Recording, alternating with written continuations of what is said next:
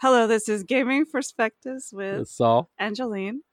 And today we have Steven Price. He is, I guess, with a group of people are starting a new convention in Milford, Massachusetts. It's called Rising Phoenix Game Con.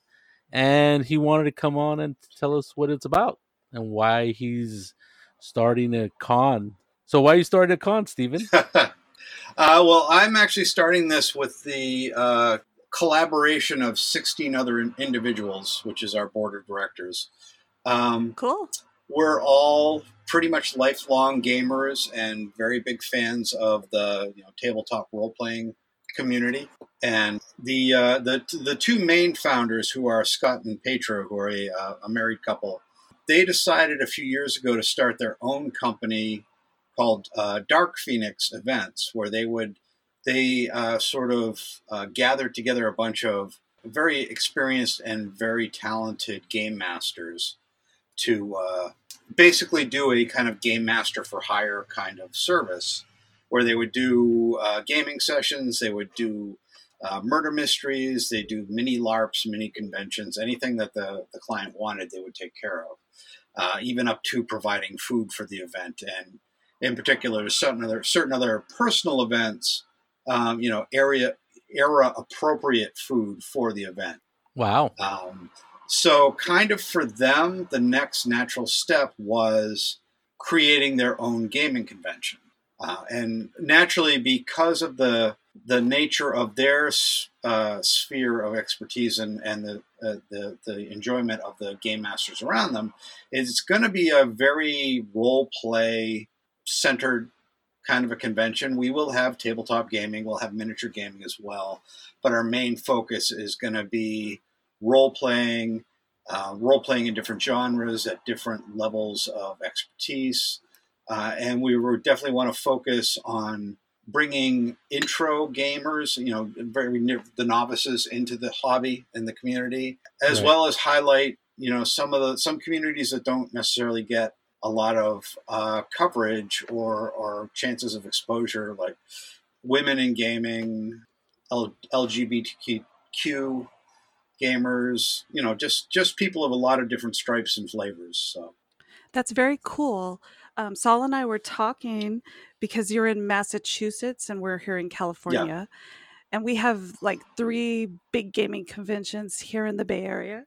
How many conventions are back east? I don't know. So I just wanted to find out. Well, we are very close friends with the people who run TotalCon here, which has been going for 30. I think they're into the 38th year right now, and they are the largest convention in New England. There may be a caveat or a term there, because I know that Carnage up in Vermont's a very big con as well. Okay. And also there's PAX East, which is right in Boston, which is very much a mixed gaming event. The folks who run TotalCon we're really close friends with. A lot of the people who are on our board of directors are on their board of directors as well. They'll sit in our meetings and they're giving us advice as to how to start this up and do it smart. So we're not just, coming out of the blue with this idea and, said, hey guys, let's get together and run a convention. We've got some background and we've got, a wealth of experience in the board of directors. So we're really hoping, and we're not overshadowing. We're figuring the first year, we might get 300, 400 people. If we get like 450, we figured we'd be really doing really well. But definitely we want to grow from this point. That's very cool. It's a lot of work to run a convention. Yes, I know. Suddenly I find myself on like 4 different committees that I didn't know I signed up for. So that's quite a few people like on your board of directors, because or is that's what you call it, on your committee? Yes, or whatever. Yep. And one of our friends who runs Big Bad Con here on the West Coast, he basically had a group that did the same thing, like, but not quite to that level. But he said he needed to be like the single person in charge to make all the decisions to be smoother. Do you find this, more people having a more difficult time making decisions? That's a really good question. Because I've gotten involved with a lot of nonprofit type organizations and been on the boards for those. And right. Of course, that's a little different than trying to start a gaming community, basically. But I think because we have so many different people with so many different backgrounds, it's helpful because when we're in the middle of a meeting and a question comes up, there's somebody always there almost immediately with an answer. So, Scott and Petra have been running Dark Phoenix, and originally we were going to be Dark Phoenix Con, but due to legal reasons, obviously we had to change the name, which a lot of us figured was going to happen, but Scott and Petra are really attached to the name Dark Phoenix, and they wanted to wait till we heard from lawyers, but we figured Rising Phoenix Gaming Con, which makes RPG Con, which is the perfect short. Right. I didn't even notice that. That's funny. They're very smart, and they run a lot of smaller private cons for their friends, like with a max of like 40 to 50 people. They run one in the spring and one in the summer. Primary horror genre based. Right. Because they're all, they're down from Rhode Island, so they're huge Lovecraft fans. Of course. Yes. And they have a big convention there that's not necessarily role-playing, but like even... Oh, yeah. Like a writing Necronomicon. Convention? Yeah. Yes, that's what it is. Yeah, they love cool. to... We love to attend that whenever we can, so... So, I was looking at a map of Massachusetts, and us being on the West Coast, we have a different view of geography. Yeah. How far things are away from each other. Like we are like 400 miles away from LA. Okay. And so we're here in San Jose. So when we talk about LA, it seems kind of far, but people drive it and go there. Like I have family that live there. But on the East Coast, you're like 3 states away or 4 states in those kind of close proximity. Yeah. So I think you can be able to draw people to your con, with a little bit of word of mouth and stuff like that. Yeah. So that'd be interesting. That's what we're hoping to do. Our community, our tight-knit family of gamers, they come from Connecticut, Rhode Island, Massachusetts, New York, Vermont, Maine. So we've got a large community, just even amongst our own participants in the planning of the con regionally. Cool. So it's exciting. And like the furthest, I think the people who live furthest away from us are up in Vermont, and they have to drive about 3 hours to get down here to Mass. Well, they actually have to drive 3 hours to get to Rhode Island. So actually the con's going to be closer to them than some of the other events that they attend. So, but they're great people, and they love to play. It's just a great community that we've built, and that's kind of our goal, is to further expand this community with our goal is to get game masters for our events that we have a vetting process for. We want to have standby game masters at our con, so that if for some reason a game master doesn't show up, the people who paid to be in that gaming slot don't just lose out. There'll be somebody who's able to jump in there, maybe not with the game that they had planned to play, but they'll be able to play something of a similar genre. The hotel we're working with here are really great. They've given us 2 blocks of hotel rooms, ones that are sort of con adjacent, for people who like to stay up a little later and hang out and talk and maybe be a little bit rowdier. And then we have a block of quiet rooms for people who might have small kids or just want to get their 8 hours of sleep. That's a little bit further away from the action. But I saw that on the website. I thought that was really neat, because we were at a con Memorial Day, and when we were walking, it's a really big con. It's called Kublacon. I've heard about that. 4,000 people. It had about 4,000 people, and we're walking to our room, and somebody had put a piece of paper saying, "Sleeping child, please be quiet." Yeah. Unfortunately for them, they were right next to the elevator, so everybody walked past that. That's a terrible spot. I don't think that baby got a lot of sleep if it was easily roused by loud games. Right. So you said something interesting. Saul had told me about this, but I've never been to a convention that charges for game slots. We only pay for the whole convention, and then you just sign up for the games. I may have misspoke there. We're using a system, you will actually only pay one price to admit for admission, and then you will sign up for different games. So it's not like you're paying for each event. Okay, cool.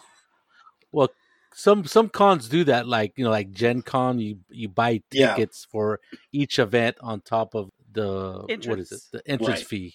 I think Gamehole Con in Wisconsin does that.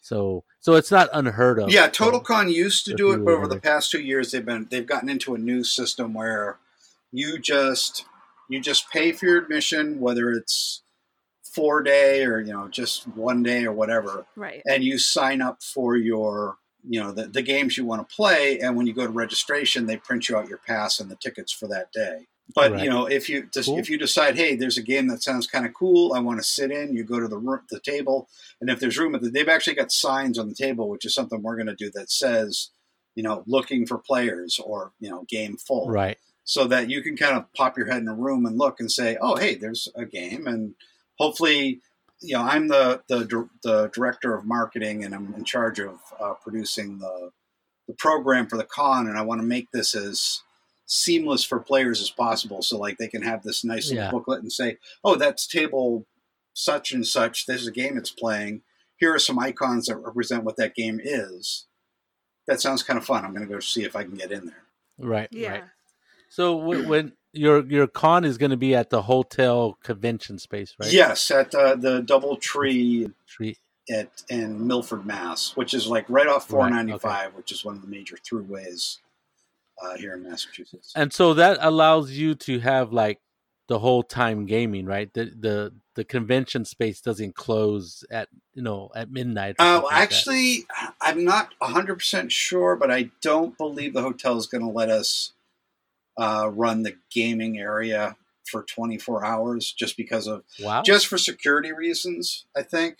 Right. But thankfully, the way that they've got their area set up, where you are going to have like an enclosed space for vendors, so they'll be able to lock their stuff down. We're still trying to figure out like how many tables we can fit in the place and what our max capacity is going to be. Right, logistics and stuff. Kind of tough. And then, of course, that's the hardest part. And then from that, the cost of passes based on what our cost is to rent the place and all that stuff. So, and that's for other minds. My I don't do great at math. That's not my strong point. So you're not a negative. No. I'd be happy to have charge everybody $5 and say, hey, come on in and have fun, but we're not going to make any money. Well, we know we're not going to make any money the first year. We're just hoping not to lose any money. So we've known a few people we know a lot, everybody here that puts on a con here in the Bay Area. We know the people who put the con on, and there was a con here where the creators or the owners, they had it was a very successful con, at least from the outside, but they had a hard time even breaking even. So it was kind of surprising to see that happened. Yeah. So yeah, you have to worry about money. That had a lot to do with what the hotel charged. Right. Well, that was the other thing too. I think we ended up checking out like 12 different hotels with convention facilities. Right. And some of them were just absolutely amazing, but they wanted so much money. And it was really, it was at this really close race between the hotel we went with and another hotel that's a little bit further away that actually looks like a castle. Like thematically, it would have been amazing, but it's just like, this is our first year and we really can't take any chances if we want to be able to do this again next year. So we went with a place that was willing to work with us and give us the better price. That being said, it is a fantastic facility. I'm really looking forward to us, being in there. And it's good. Yeah, it's good to get a hotel that really wants to work with you, because I've been to a convention where like the staff kind of turns their nose at you because you're gamers, So it's not that's not a good experience. So that's good that you got a good hotel that wants to work and with you guys. Yeah, and it's great. Like some of our people are involved with the theater community, so we actually have a props committee on our board of directors. And they're going to make fake wall.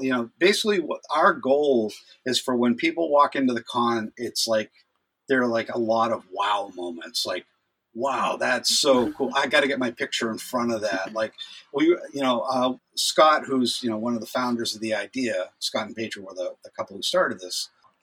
What his ultimate goal is for this to feel a lot like going to a Renaissance fair a little bit. So it's, it's an immersive experience is kind of what he was going for. So granted, we're on budgets, but sometimes having restrictions makes for some really interesting creative options. Yeah, people you really use their imagination, definitely.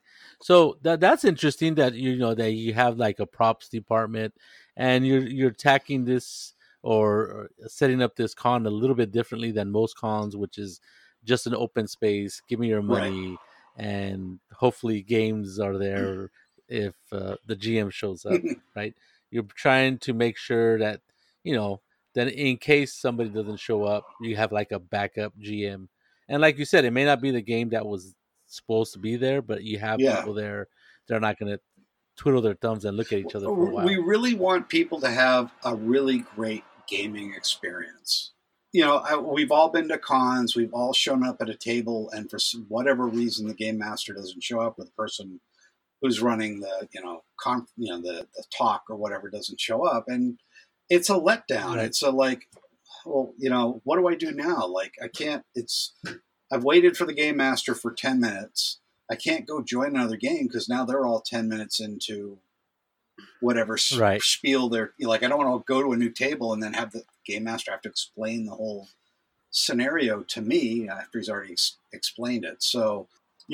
Being the marketing guy, what I really want to do is make a very active sort of Twitter channel for us that has hashtags for tables looking for gamers, any kind of announcements so that people can kind of be plugged in the way they are at like a tech conference or anything like that. And, there can be up to the minute updates and announcements that people can follow along with. So. Yeah. That's interesting because even here, even though like we're in the middle of Silicon Valley, it's still a little slow to adopt technology, so to be on that kind of, what is it? Instant response kind of like, you could look on your phone and see what games you got into and stuff where, it seemed like it was slow to happen here. But it's coming along. I mean, the technology's there and it's not that tough to use. I don't see why you shouldn't use it. But, but because of that, all my friends here on the board of directors are saying, we'll be able to run this game. It's like, I'm going to be writing social media and Twitter and all this stuff the whole weekend. Like my whole job is going to be customer facing. So I'm not planning on really running anything or playing any games just because I'm going to be very focused on our congoers' experience and feedback and stuff, which I'm fine with. That's the goal, and it's a needed piece. And I'm, there are people who are joining me on the, the social media committee. So I will have backup, luckily. Yeah. But it's something I think in this day and age with modern technology, you need to have out there so that if there's a problem, you can, address it immediately and not have it spiral out of control and put a stain on the reputation of your con. So cool. So I got just a couple more questions. One was, a lot of cons are kid friendly or family friendly. Are you going to have any either a special area or a track of kids games? We are looking into that. One of the guys who works for the kids gaming at TotalCon has reached out and has offered to help us with that. And I would love to have a kids track. I as a game master, some of the most fun I've ever had is running a game for